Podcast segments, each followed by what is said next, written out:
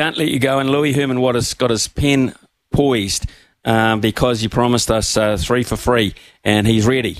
He's ready, David.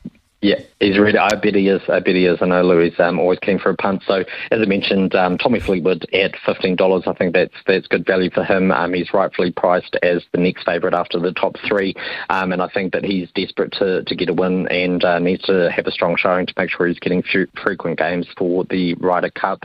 Um, as a longer shot, um, Julien Brun, the Frenchman, has gained on approach the last three tournaments, um, continually proving he's played very well at um, various comp courses that um, correlate very nicely to Wentworth. You can get him for a top 40 at $3.75 or $180 for the win if you want to have a small punt, um, $5 each way on that one. Um, that's uh, well worth a little look. And then the final one I'll give out is uh, Tom Kim at 25 dollars.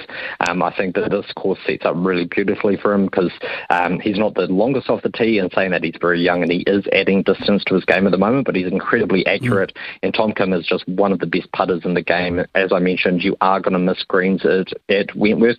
That's just a fact. Um, his game travels very, very well, and the fact that once he gets onto those flat surfaces, uh, he's such an excellent putter that he's going to get a lot of those up and downs for you.